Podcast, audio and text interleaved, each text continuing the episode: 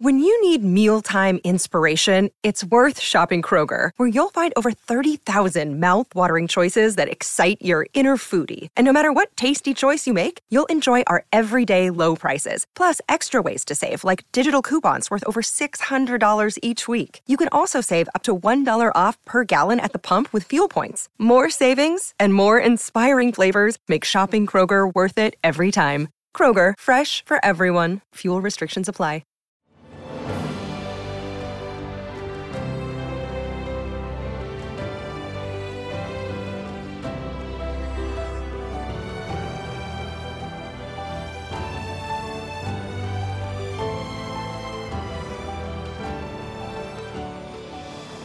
Welcome to the newest episode of Beyond the Fame with Jason Fraley. I'm your host, Jason Fraley, picking the brains of the top filmmakers, musicians, and artists of our time. Arena Stage in Washington, D.C. presents the world premiere of the Frederick Douglass musical American Prophet, now through August 28th.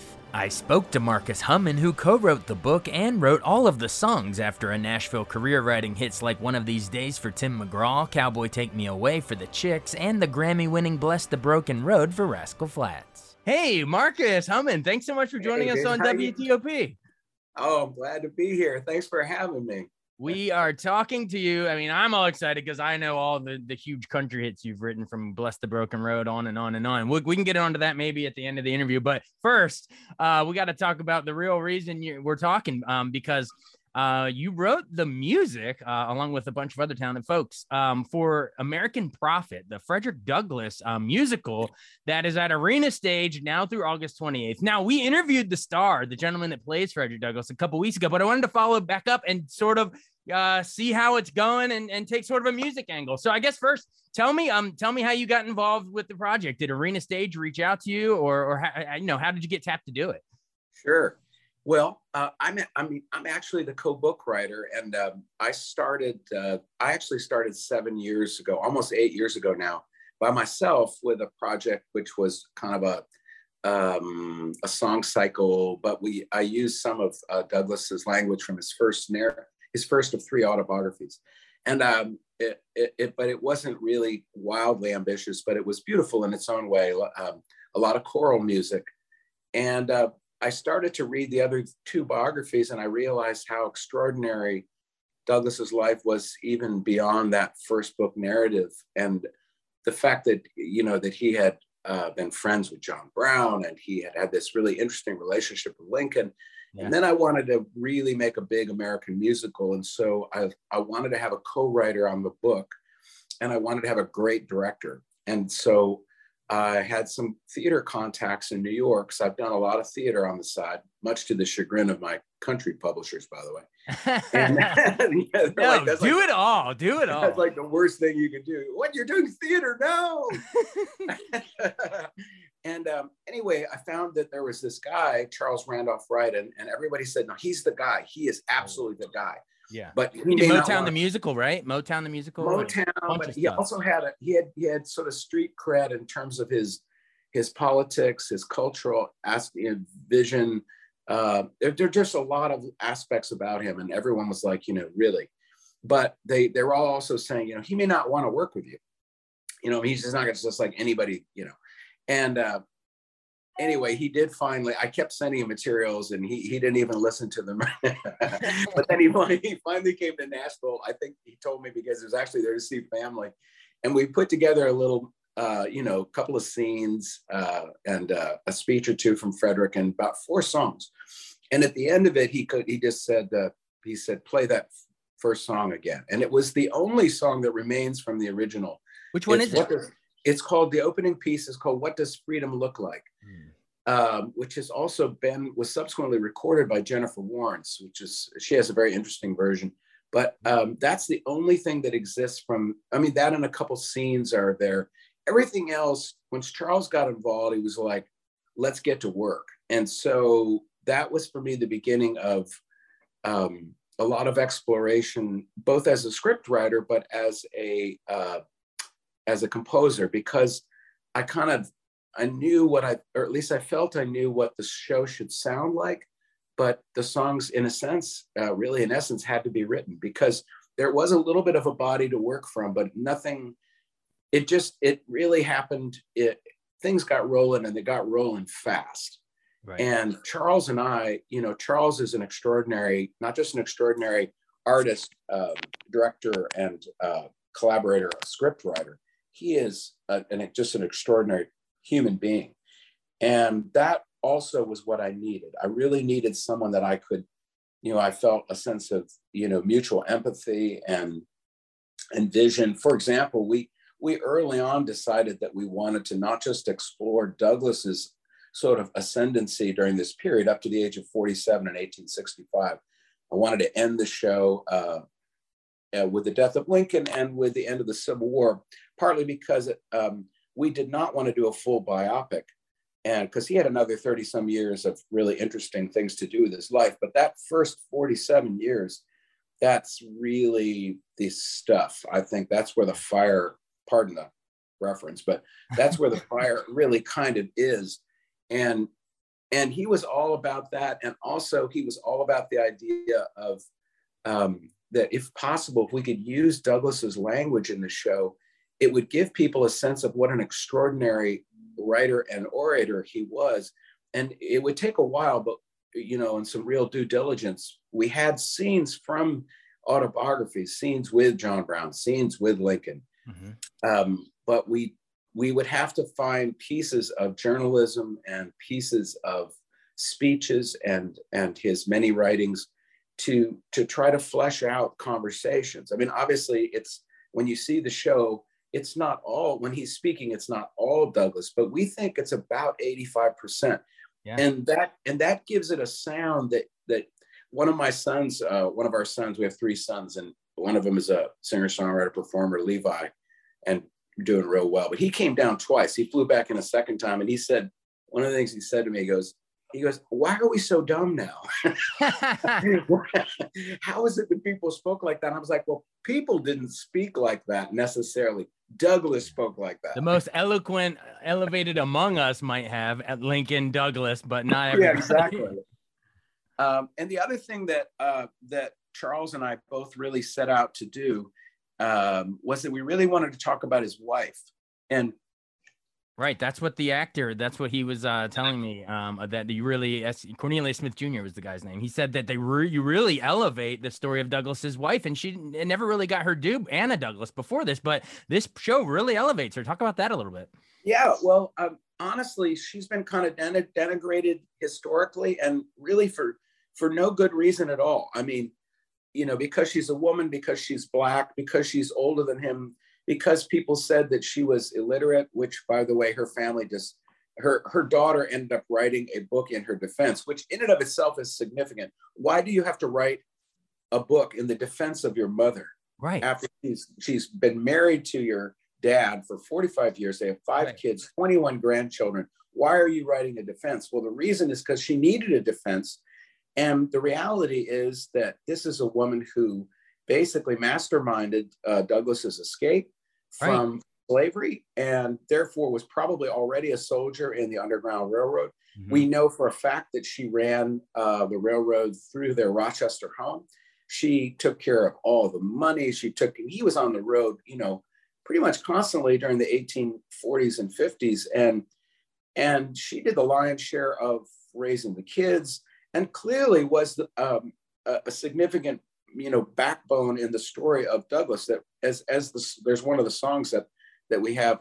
If she's, you know, without Anna, I just don't think there's a Frederick Douglass as we understand him today. So we really wanted, and also remember too, like we're always thinking of Douglass. I'm sure Cornelius pointed this out. I think so. Actually, I saw that interview that he pointed out that when we think of Douglass, we often think of him as the Lion of Anacostia, as the elder statesman. And we're looking at a young man that, you know, we think he met Anna at about the age of 18. She would have been 23. And it was it was Baltimore-ish, right? Because he was a slave in Maryland, and she was a seamstress, sewed in a sailor's attire to help escape. Like it's an incredible story, the Anna and him together. Yeah, and it's so dangerous too. Like there's a piece in it where I kind of developed a musical piece called Children of the Same River. And you know, it turns out that, you know, he was owned by Colonel Edward Lloyd and then ultimately the Odd family, and it's kind of complicated, but basically by one of the wealthiest men on the Eastern Seaboard. But he lived right there in Talbot County. So that's the same basic area that not only Anna, but Harriet Tubman is from. It's right, like there's something in the water there, you know? Exactly. Yeah. So they really were, as the song says, they really were children of the same rivers flowing into the Chesapeake, basically, and then out to sea. So that's why it's so cool you're doing it in this area, you know? It's like a big full circle moment. Oh, listen, when I found out Arena wanted to do it, you know, like, I was so excited, you know, because even though I've been in Nashville for 36 years and kind of grew up bouncing around. My dad was a State Department guy, so we were overseas a lot. But I mean, I'm a DC kid. I mean, I was born in GW Hospital. You were born where? GW? GW, you know, and I remember, I think one of the first things, I think I saw Man of La Mancha when I was a little boy at Arena. And you know, I know about DC's theater community. It's one of the great theater towns really in the world. Yeah, and Arena is right at the top of that class. And to think that we, you know, and with Molly Smith and that, and, you know, that we would get to do it right a stone's throw from where Douglass lived and finally passed away. Anyway, yeah, it's been extraordinary. I mean, I can't wait. I'm going back for the last few shows and it was hard to walk away from it, you know, yeah. But I do have, I guess, a life that I Well, tell me, I'm really interested too, I know that, like, for instance, like when Lin-Manuel Miranda's writing Hamilton, he's diving into Ron Chernow's Alexander Hamilton biography, and then the ideas are percolating to write these songs. And forgive me if that's a comparison too many people make, but I'm going somewhere with this. I want to know when you start diving into Douglass's three biographies. I guess we had the Narrative of the Life of Frederick Douglass, an American Slave. We had Slavery, My Bondage and My Freedom. Life and Times of Frederick Douglass. Right. Yeah. I will never, at the University of Maryland college undergrad, never forget reading that for the first time. And, you know, like you, I grew up in country music up in the cornfields of Maryland, and, you know, a country fan. Country music's changed a lot, of course, but I feel like people that grew up sort of where we didn't really even read. You heard of Frederick Douglass, we didn't read this. So reading those words, it's life-changing. So tell me about when you encountered his actual words and when the musical ideas started going, or were they at separate times? Like, did you read it earlier? I guess probably. Well, I mean, again, the genesis of the piece that you see now, I mean, yes, early on, as I say, 7 or 8 years ago, I do a fair amount of writing theater, you know, just, and a little bit of opera and some choral work. And so the Episcopal Cathedral in Nashville had come to me for a choral piece the year before. This is many years ago. And they liked the piece I did, and they came back and they said, we'd like you to create something based on your understanding of the prophetic. And I thought they probably wanted me to write about Jeremiah or Isaiah or whatever, but I happened to be, I'd been at a bookstore and I saw the narrative just sitting there. And I remembered from college, you know, reading some Frederick Douglass, but I never really dug in deep, you know, but there was that just something was there, some special thing that needed to be fed. And I picked up the book and I was, you know, blown away. And so I happened to be reading it right at that time. And I told the dean of the cathedral, I said, would you mind if I did an American Prophet? Uh-huh. And he was like, okay, sure. And so that's what began with as I say, a much more modest endeavor. But even there, what I immediately realized that Douglass has given us actual language, not only his own, but he was quoting, you know, the overseer, you know, who's calling out Demby, you know, out of the Tuckahoe Creek. And he gave us language for a variety of things. And so once I got working with Charles, the premise, the thought was, well, if this is a guy who wrote 3 autobiographies and the third one, he edited as a second edition, this is someone who wants to tell his story. Yeah. This is someone who, really believes that his story is something really very important for us to learn as Americans, just as people. And so we should probably endeavor to let him tell it. You know, there are times in the process of writing the script and the score with Charles, you know, working with Charles, where we'd have dramaturgs and sometimes people would have, you know, certain types of criticisms. And my premise was always like, well, it's fine to, you want a critical eye looking at things, but you better come to it from a Frederick Douglass perspective, not a you perspective. I mean, I'm not telling you my version of the story. We're not telling you Charles's version. So we wanted to tell Frederick, we want to let Frederick say it. And so consequently, for example, the autobiography that I personally used the most was Life and Times. Okay. Because in Life and Times, he really delves into, well, it covers the mid to late, you know, I was saying Bondage, I think ends in, I think is published 1855. I can't remember. Yep, but, 1855. That was the second one. Yep. It was 1845, 1855, and then the last one you're talking about. And then 81 and 92, yeah. Something like that. Yep. So you nailed it. That was exactly on. Good. Yeah, I have it up in front. You got it up in your brain. Well, I tell you what, I better know it. Yeah, I bet if anyone, yeah. Yeah. Anyway, but in that one, you know, you're reading along and then here he is. He's coming into contact with John Brown, who himself is such a fascinating character in American history and prophetic in his own way. And then there was, you know, and listening to those conversations as I'm reading and thinking about what he's saying. And that's, you know, that, and then you're moving along and then he's terribly critical of Lincoln, and Lincoln, of course, nobody's been written about more than Lincoln. Mm-hmm. But here he is having this critical perspective, but then they're meeting and then the meeting is so extraordinary. And then the transitions of Lincoln's racial conceptions just before he dies. And, you know, obviously part of the premise of our show is that, you know, the 13th Amendment and, you know, these perspectives are affected by Douglass.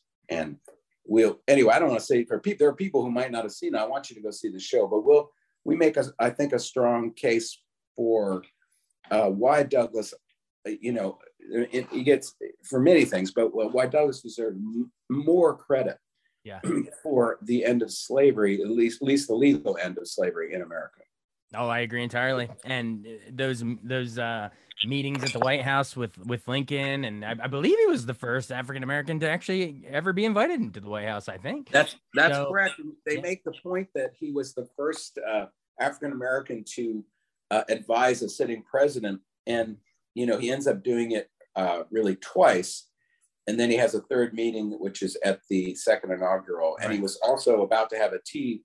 He was invited to tea with Lincoln and Mary Todd, and he couldn't go because he had a speech that day. He regretted it the rest of his life because he would never get assassinated. No, that would be it. That would be it. And we'll never know too. Like I wonder often if Lincoln had lived, whether or not Douglass would have seen more of a role in the actual cabinet of a second administration. I mean, we'll never know. I think you're dead on. I think he would have, because I mean we could play that game all day, because the failure of Reconstruction and the next 100 years of Jim Crow and et cetera, it sets off a ripple effect because we don't have Lincoln anymore. We have Johnson, who, you know, it was a Southern sympathizer, and it becomes a whole thing. But yeah, I think you're right. I think Douglass and Lincoln were so tight that I think that, you know, everything would have been a lot different. You want to? I'll tell you a funny thing about, because of course Johnson really, you know, hated Douglass, and they had a famous face-to-face that didn't go well, but the funny thing is that when I tried to romance Charles Randolph Wright to work on this project with me, the wooing process. we met. Where he came in to hear a few songs and a couple scenes was the Andrew Johnson Theater in Nashville, Tennessee. Joe, it's kismet, man. Yeah, that's how that is. But and as far as the music, you know, the music, a lot of times things just sort of, the music kind of comes to you through the characters. And also I have a director, you know, who, you know, like there's this one section where Douglass, a little boy, and he's been passed around within this family, goes to Baltimore. And then, of course, famously, he's sent there to basically be a manservant or slave to an 8-year-old boy that is, anyway, but he's, the woman there apparently doesn't know about the sort of judicial or Jewish prudence around the enslaved. And so she decides that he's obviously really bright and she wants to, so Sophia Odd started to teach him the Bible. And that comes to us from all three autobiographies. So out of that comes this rant from her husband about how a slave, it's illegal and you'll ruin them and he won't understand anyway and so forth. And from that, the 8-year-old realizes it, because again, Douglass is a genius. And so even as a little boy, he suddenly realizes how the whole thing is structured. Yeah. And that it's structured around keeping people ignorant, keeping people uneducated, not giving them the keys to freedom. It still is. There's different tools. There's cable news, there's social media, but it still is. Hey, listen, it may not be that long before we won't be able to tell the Frederick Douglass story. So all you're going to have is a musical. I'm with you. It's scary, but yeah. But I'll give you an example. So there, he has this phrase. He goes, "Very well thought I. Now, if knowledge unfits a child to be a slave, to wit, one mystery resolved." You know, he understands that. And to me, that was clearly music, because so much of his language is music. So I started to work. I'd had a piece actually called "Very Well Thought I," but it was a choral, up-tempo, kind of a weird, fun, but it was more of an oratorio piece. And here's an example of having a great collaborator, is that I was just kind of willing to let it go, because we needed tempo and we need, a show got to have a lot of different kinds of rhythms, Yeah. And Marcus goes, we have got to have, this is not a moment for everyone. I mean, it is in a broad sense, but this is a really special moment for a little boy who's been traumatized, and you have to take us inside. You've got to bring us way inside. So that's also what the process is like. It's also about not just me looking at things, characters, the moments, but it's having a great collaborator who says, give me a different kind of piece of music. And then, so now there is a beautiful, I think really, of course, Cornelius sings it so well. And there's an arpeggiated guitar piece. Most of the show's written on piano, but and it's very lyric, and it's very, you can really feel. And Cornelius Cell, by the way, I just want to say, we have a great cast in general. I mean, but I just want to say Cornelius is just like, he just wears me out, and so does Crystal. And every time I watch the show, every time I'm moved by them, by their, their instincts as actors, how Cornelius has embodied this really complex character. And, of course, we'll never know. I mean, history, this is our attempt at letting, as I said, Fred tell it, but right. Man, it just works for me. And he seems like there's sort of a controlled anger at times in him. And then he breaks, and he must have been fun too, because they were in love and they're young. Yeah. But then it's dangerous, and he's out there, and it's amazing he lived through the 1850s. I can't believe he wasn't assassinated. Yeah. Anyway, no. I'm bad about Douglass. I'm so nerdy about the stuff that once I get talking, it's just like blah blah blah. Oh, you won't find a more willing participant for the nerding out about Frederick Douglass and history and alternate history and what could have been. And I'm game. Let's go. Well, I can tell you've done your reading, and like you must know this stuff. Have you read David Blight's book? Have you tried? No, I have not. What recommended? I'm dying. What is it? Well, it won the Pulitzer. And 2-3 years ago, and it's most people, I guess people consider that sort of the main biography. Although there are some things about it that, in the Douglass world, like there are a lot of people have a lot of strong opinions, Dave, I can't remember. It has the term American Prophet in it, but I can't remember the name of it. But David Blight, and it's and he won the Pulitzer Prize, I believe, 3 years ago for it. Oh, that might be my summer reading. Thank you. That's pretty definitive, I think. I mean, it's close to 700, and I think it's 750 pages, because Charles Isherwood referenced that book the other day in his Wall Street Journal review. By the way, that was exciting. I mean, Peter Marks, getting the likes of Peter Marks and Charles Isherwood to review the show and then to survive it. Washington Post stamp of approval. Yeah. Well, that's the most, to me, was, you know, like having Peter, that honestly, you know, maybe it's because I'm actually a DC guy. Yeah, yeah. That actually, I have to say, that was pretty extraordinary. I mean, I really felt, the entire cast and everyone were kind of blessed by that. Sure. Yeah, absolutely. Yeah. You mentioned you're a DC person, born and raised, and then moved to Nashville. But I want to know a little bit more about your story. So what took you to Nashville? Well, it's just music. You know, I mean, I was, like I said, I was born in DC, but my dad was Foreign Service, worked primarily for AID. And then we bounced around West Africa, East Africa, Philippines, Saudi Arabia.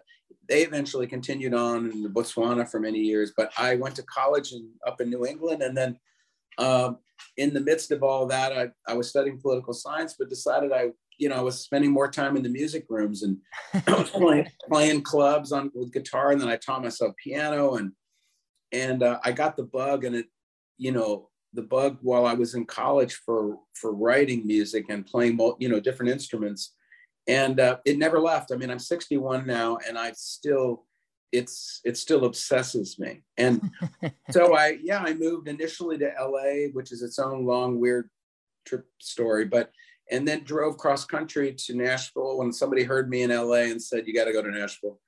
And I got there in 86, and I never left. I fell in love with this town, the largest songwriting community in the world, and nobody's close per capita, right? Oh, yeah. But it's also the ethos, the whole culture is around songwriting and about the ability to actually sing, play instruments, to write songs, to be lyrical. And spent years trying to get record deals, did get record deals, but that really kind of didn't work out. There was no Americana. I was probably not country enough. But interestingly, people started recording my songs. And so I had a career that I didn't expect to have. And so I kind of shifted gears and just wrote songs and wrote with groups, and then did independent records. And then I just started writing plays. I mean, I had a friend that, said, you should try it. You write story songs anyway. And I was like, well, I actually grew up with parents that were huge theater people, really, and they would, and in DC, there were the Kennedy Center and Arena and Signature, and they were, but I mean, I heard as much theater music actually growing up as I heard anything. And so once I started to make that move, then again, it was like getting a virus again. That's probably the wrong metaphor to use these days. Yeah, nowadays. Like, I'm going to try something else. You got bit by the bug. That's worse. That's worse. Yeah, nowadays. Yeah. now we're talking locusts. Come on. Let's say just an obsession, and that obsession continues.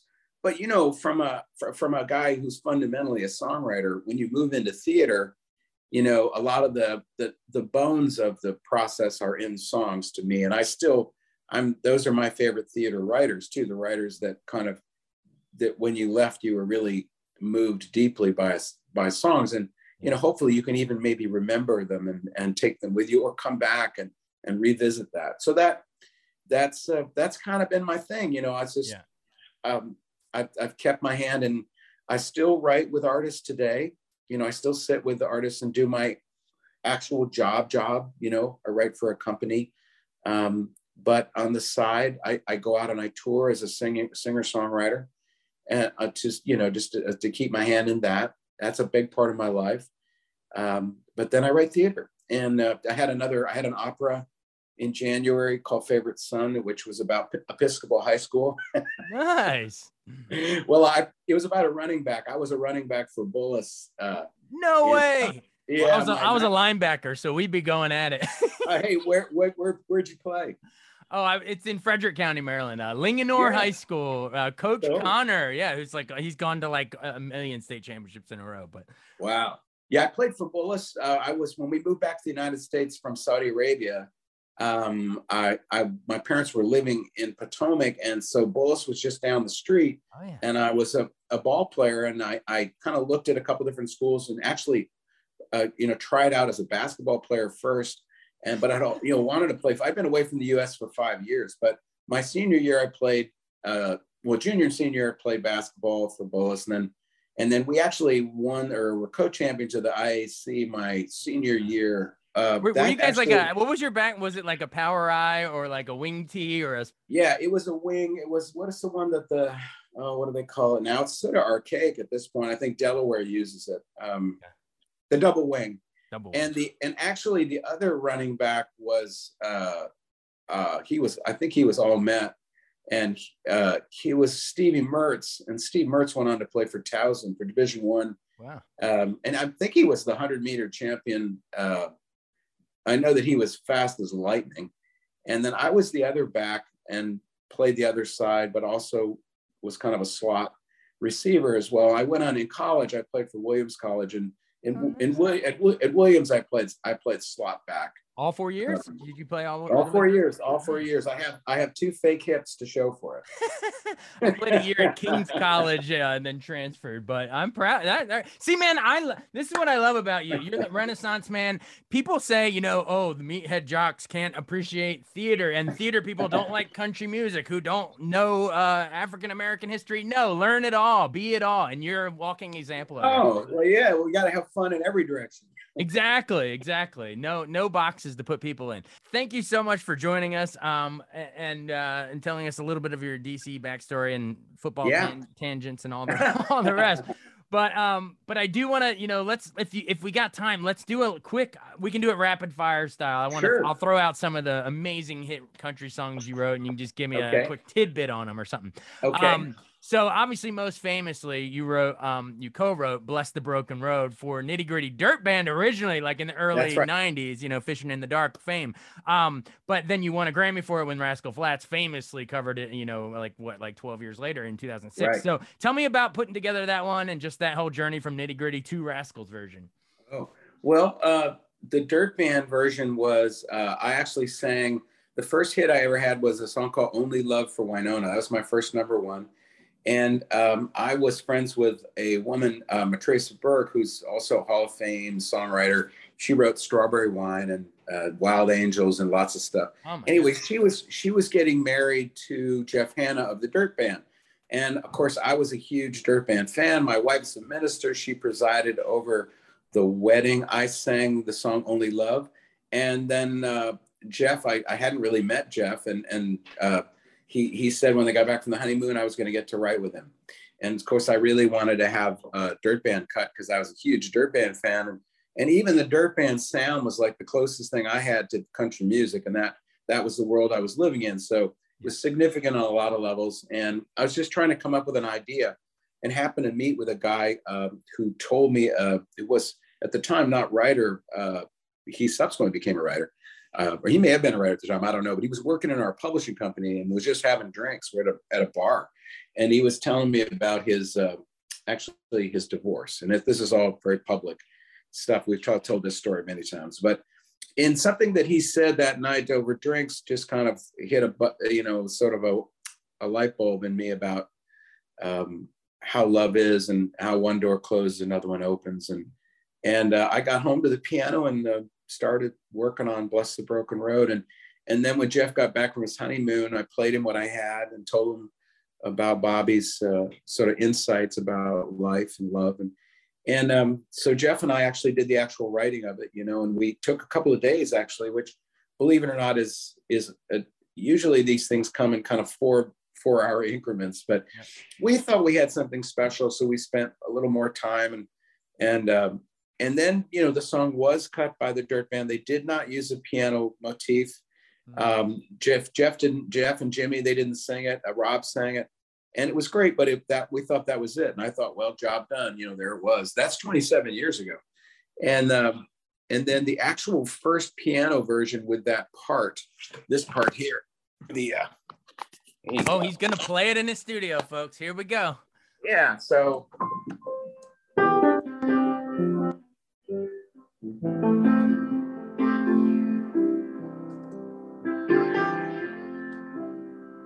Right.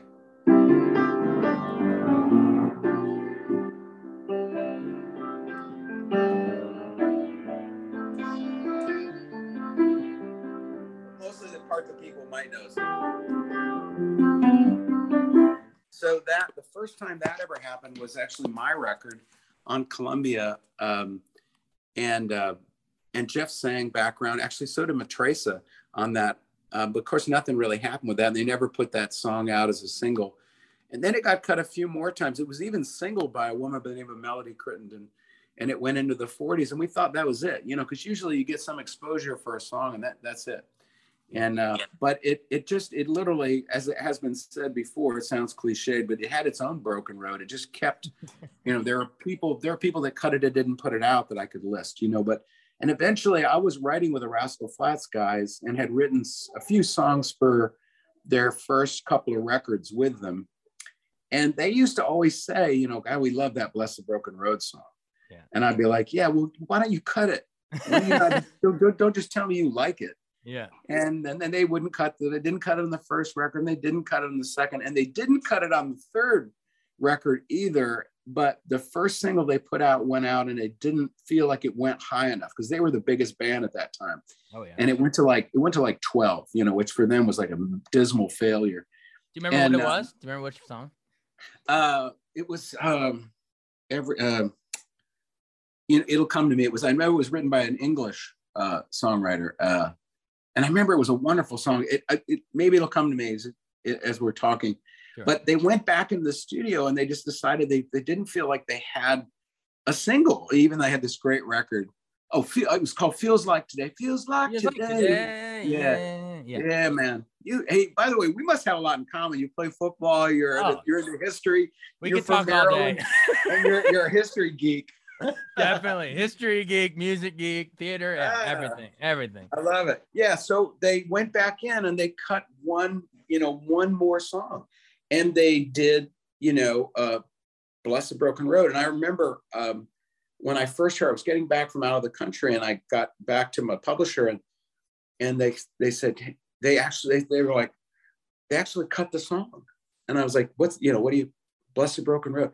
And then I heard it and it was one of those times where you're like, you don't actually always love something that people record of yours. Sure. You say you do, yeah. But you don't actually. And when I heard that recording, I was just like, man, that's like waiting on a fastball. It's just like those guys, right? They just killed it. And Gary sang so beautifully and they didn't overproduce it. You know, it's like you can hear all the parts to this day. It just is one of those recordings that it was sort of a magic recording, I think. Oh yeah, and it was the final perfect destination for all those broken road stops. Every long lost dream of someone else putting it out led you to where they were at that moment. Right. And now every wedding you ever go to still plays it. It's amazing. Well, I do it. I think I began to realize even before it was a hit, once it got out in the world, and again, part of it is having a minister for a wife. But I mean, I did countless weddings, countless. I mean, people would say, you know, guess what? This is going to be our song. I'm like, well, it's kind of a lot of people's song. A lot of people. I apologize. We actually slow danced to Garth Brooks Shameless. I'm sorry, but yours would have been good too. I don't blame you. All right, awesome. Well, I know you got to run, and so it's good we did a deep dive on that because that's the big Grammy winner, whatever. But I know you need to run, so I'm gonna rapid fire from here on out. All right, you can just whatever comes to your mind. But The Chicks, Cowboy Take Me Away. Oh, and Ready to Run, I guess. But both of those with The Chicks. Yeah. So The Chicks were on their way into Sony Records when Sony was dropping me, and so that was like a really hard time. One of the songs off my record that they didn't play was called One of These Days, and that became a number one for Tim McGraw. Wait, that's One of These Days You're Gonna Love Me. You're gonna love me. And that was my second number one, and that kind of had kept me from utter depression when I got dropped. And the other thing that kept me from it is they set me up with the group out of Austin. They just signed The Chicks, and I kind of knew who they were because I have family in Texas. But they'd gotten this new singer who's an Austin gal, but had gone to Berkeley on a vocal scholarship, Natalie Maines.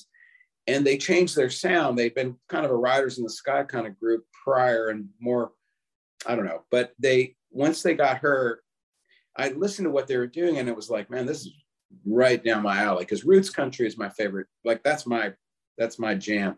And yeah, so we wrote. You mean like Red Dirt or like Red Dirt or Root? What do you mean? Well, Red Dirt, but then add a Jimmy Webb twist, add a twist of harmonic significance. Like, you know, I mean, I to this day, you know, I just want to write Wichita Lineman, you know, or. Is that Glenn Campbell? Yeah. And that's Jimmy Webb, the writer, and like his piano playing too, like the ability for in country and roots music to have great chordals. Like, and if you move over to folk rock, then you're into James Taylor and Joni and Cat and Paul and that world, the merging of those worlds is my favorite thing. And just as a singer songwriter, not necessarily, you know, because once you get into theater, then there are some other colors that come in, you know, that I'm interested in. But yeah, with the Chicks, the funny thing for me was the story I always tell is the. First time I wrote with Marty, the Fiddlin' Sister, we actually wrote Ready to Run, which is sort of a Celtic thing, which meets a blues thing. And I didn't know what it was. I loved it. I thought they'll never cut that. But that eventually was the first single. It was nominated for 2 Grammys for a Single of the Year, I guess, or by a band or whatever. And it won that. But it's Song of the Year, which is the one which would have been mine and hers. It did not win. But that was a great, I just didn't know. I didn't know that they would become the biggest, you know, one of the biggest bands in the world. And they're amazing artists. They're as good as I've ever seen, you know, for me, for my money. And then the second time that I wrote with them, they had, by then they'd sold, right, you know, like 7 million records. And so it wasn't a secret anymore. And we ended up writing my little story, I'll give a very, very short version. It's just that by then I had to write with them. I had to drive out of town and I had to go to a gated community and there were like guards and, you know, so I got to write and I knew that I only had till 3:00 and that somebody else was coming to write and they had X amount of time. And we wrote this song and it just wasn't very good, called Marianne. I don't know why I know the title even, but we only had an hour left and she was like heating up some SpaghettiOs or whatever for me. And she told me she had a title that she wanted to write for her sister's wedding. And of course, you know, I was like, oh my God, I could get inside the family. It'll be really, I'll be tight with the, you know, there's millions of records. I've got to figure this out. Yeah. So I told her to tell me the title. We'll write it, you know, we write it right now. That kind of thing. And she goes, well, yeah, she's like, I saved this title for you. And this, I've told this story a lot, but she said, or what I heard her say was, "Calgon, take me away," and I was like, "Oh no!" I said, "So this is really, you know, because for me, I'm old enough for like that's a commercial. That's a girl's leg hanging out of a tub." Yeah. And I was like, "Well, are we going to do a parody? Is this like going to be a funny bit, like Love Comes Clean or what?" And at the wedding, and she goes, and I remember just looking at me like, and then she goes, "No, she's not Calgon, cowboy." Emily is marrying Charlie's a cowboy. He actually breaks horses. He has like a ranch in San Antonio. Yeah. And that song is the fastest song I've ever written with anyone. And it was weird because I was like, well, let's write it. And I had in my book of lyrics, I had like a little quatrain, a little 4-line sequence. And she started playing on the mandolin, like da da da da da da da da da da. And I was like, I want to touch the earth. I want to break it in my hands. I want to grow something wild, unruly. And she's like, I want to sleep on the hard ground. And we practically spoke it to each other. Wow. We were done. We had it on a cassette back in the days of cassettes. And we recorded it. I went and did a demo of it. They were on the road, of course, being incredibly famous. I sent it to them and heard nothing. And eventually they did Ready to Run and they asked me to play the acoustic guitar on it. So I played the guitar and nobody said anything about any other song we'd written. Yeah. And I eventually got a phone call from, and they said that Sony had finally paid them money. Cause that was the big deal early on, not politics, but money. and that she finally got this kind of lousy car and she finally bought a really fancy car. Would I like to come see it at the studio? And I was like, yes, I would. So I went to the studio and they said, well, go sit with girls. The 3 women had me come. It was a beautiful BMW. And, you know, as you could imagine. And then they said, no, you sit in the passenger seat. And Natalie said to you, would you like to hear the sound system? And I was like, of course I would. And then I said, well, push the button. And I did. And there was the record of Cowboy Take Me Away, which to this day, again, along with Bless the Broken Road and maybe a couple others, Ready to Run Too, is one of the most beautiful pieces of music that I've been involved with that I've ever heard recorded. And it just, wow. I mean, the outro is worth the price of admission. I mean, it's amazing. So when she sat you in that car and hit play, did you say, "It sounds so good to me"? Yes, it sounds so good. So good. Yeah, he followed up. Yeah, exactly. Well, I expected they would play. I kind of thought, I think I remember thinking that they'd play Ready to Run, you know, because I could hear that on the speaker. But sure. And then it was ba, ba, ba, ba, ba, ba. Even better. It might be there. I mean, Wide Open Spaces, there's so many, but that might be right up there at their best stuff. That's great. Well, I know you need to run, and we're terrible at rapid fire because we love this stuff so much, you can tell. But hey, I mean, you know, Born to Fly, The Cheap Seats, One of These Days. I mean, there's so many. We could be here all day, but we really appreciate you taking the time, and it's yeah, I love Renaissance man. You're into everything. Well, let's do some time when I'm in DC. Let's grab a guitar and let's play some music sometime. If I don't know if your listeners like that kind of acoustic stuff, so the little room thing or whatever. Oh yeah, the tiny desk. My boss Joel Oxley was just talking about trying to maybe do some stuff like that. That'd be awesome. Well, you're from around here, so you probably get back up here a good bit, even after American Prophet's done, right? You probably get back. Hey, listen, if you want to do that, I'll get on a plane. I just hope American Prophet keeps going so that we have more things that we can talk about theater you know, and that hopefully, you know, there are conversations out there, and of course the reviews have been great, so that gives us a leg up to some degree, but there's no sure thing, you know, and but I really do hope, I think that Washington DC has offered so many great pieces of theater, and I'm hoping that this is the next one. Oh, it's yeah. I'm all about it. So thanks for doing this. And yes, we'll arrange it. We can get you in studio playing or anywhere. Yeah, let's make it happen. I'll bring my banjo. Bring the banjo. I my wife has a banjolele around here. I can't play worth a lick, but I'll be geeking out with you. I love banjo. Yeah, it's awesome. Hey, Corey, thanks for having me. Thanks for doing this. I really appreciate it. This was awesome. You bet. All right. Take care. We'll talk to you later. Bye. Bye. Thanks so much for listening to Beyond the Fame with Jason Fraley. Our theme music is Scott Buckley's Clarion. Remember to give us a 5-star rating if you like what you hear. We'll see you next time.